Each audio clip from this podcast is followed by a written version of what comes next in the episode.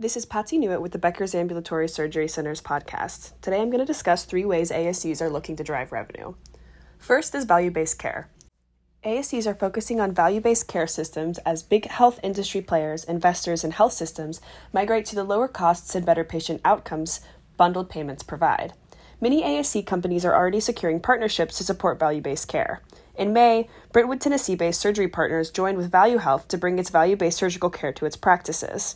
Second is physician ownership. Investment in an ASC is a long term strategy for physicians, particularly those not employed by a hospital, to thrive financially.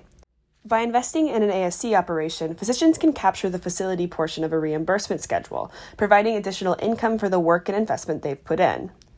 Third is private equity. Private equity activity in healthcare has surged in recent years as the industry continues to consolidate, and the ASC sector is no exception. Private equity has an increasing influence in the ASC industry as investors see opportunity in ASCs as a high quality, low cost site of service. Many ASC leaders and physicians are looking to private equity to access capital amid rising margins and operating costs.